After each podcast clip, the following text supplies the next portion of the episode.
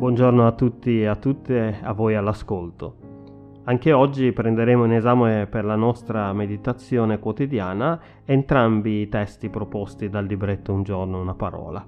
Il primo testo si trova nel libro del Deuteronomio, capitolo 10, versetto 14. Ecco, al Signore tuo Dio appartengono i cieli, i cieli dei cieli, la terra e tutto ciò che essa contiene. Il secondo brano è invece tratto dal libro dell'Apocalisse al capitolo 14, il versetto 7. Temete Dio e dategli gloria, perché è giunta l'ora del suo giudizio. Adorate colui che ha fatto il cielo, la terra, il mare e le fonti delle acque.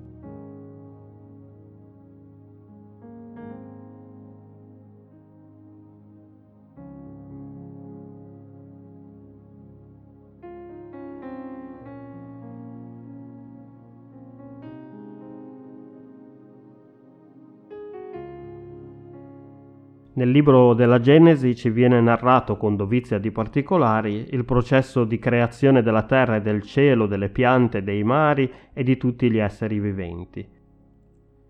Dio ha creato tutto dal nulla, ha fatto ogni cosa buona e ha infine creato l'essere umano a sua immagine e somiglianza perché lavorasse e custodisse la terra. L'uomo è stato creato dalla terra, ciò indica una connessione speciale che ci dovrebbe essere tra l'essere umano, in ebraico Adam, e la terra o il terreno, in ebraico Adamah.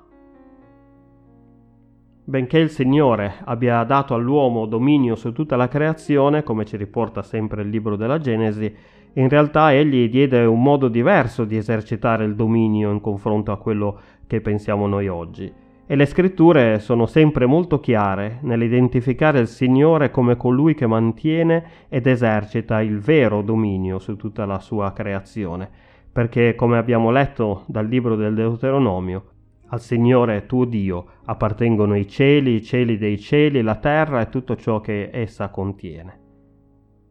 Tutta la creazione appartiene a Dio, a Dio soltanto, a noi è stato solo permesso di abitarla, di godere dei suoi frutti e ci è stato anche affidato il compito di averne cura. Nei salmi e negli altri scritti poetici non è raro trovare riferimenti al fatto che l'intera creazione, anche i monti e i mari, acclamino continuamente il loro creatore ed esaltino colui che li sostenta attraverso la sua amorevole e generosa bontà e provvidenza riconoscere il Signore nostro Dio come creatore del cielo e della terra e come colui al quale ogni cosa appartiene è il modo in cui le creature esprimono lode e adorazione verso di Lui. Quando noi smettiamo di riconoscere questo, la nostra adorazione sarà limitata se non addirittura falsa o inesistente. Il modo in cui l'essere umano, tuttavia, ha agito e agisce particolarmente in questo tempo nei confronti della creazione dimostra come in realtà l'uomo si sia da sempre sentito e ancora si senta il vero dominatore, colui alla quale tutta la creazione dovrebbe essere soggiogata. La vera adorazione al Dio creatore passa necessariamente invece dal ricercare continuamente la giusta armonia tra il creato e le creature. La vera adorazione l'essere umano la esprime esercitando la propria vocazione ad avere cura della creazione e non nell'uso e consumo smisurato delle sue risorse come se in realtà essa appartenesse a lui. Riflettiamo allora oggi su cosa questo significhi per noi e a quali cambiamenti nel nostro stile di vita il Signore ci chiama oggi per potergli esprimere la nostra vera adorazione. Amen.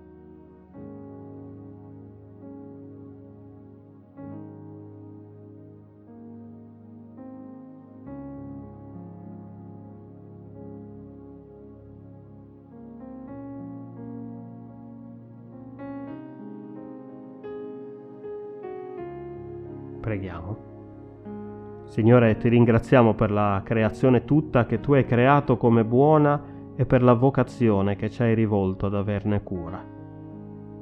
Ti chiediamo perdono perché troppo spesso invece ci consideriamo essere noi i dominatori della terra e perché non riuscendo a mettere a freno la nostra avidità abbiamo invece consumato oltremodo e rovinato la tua creazione.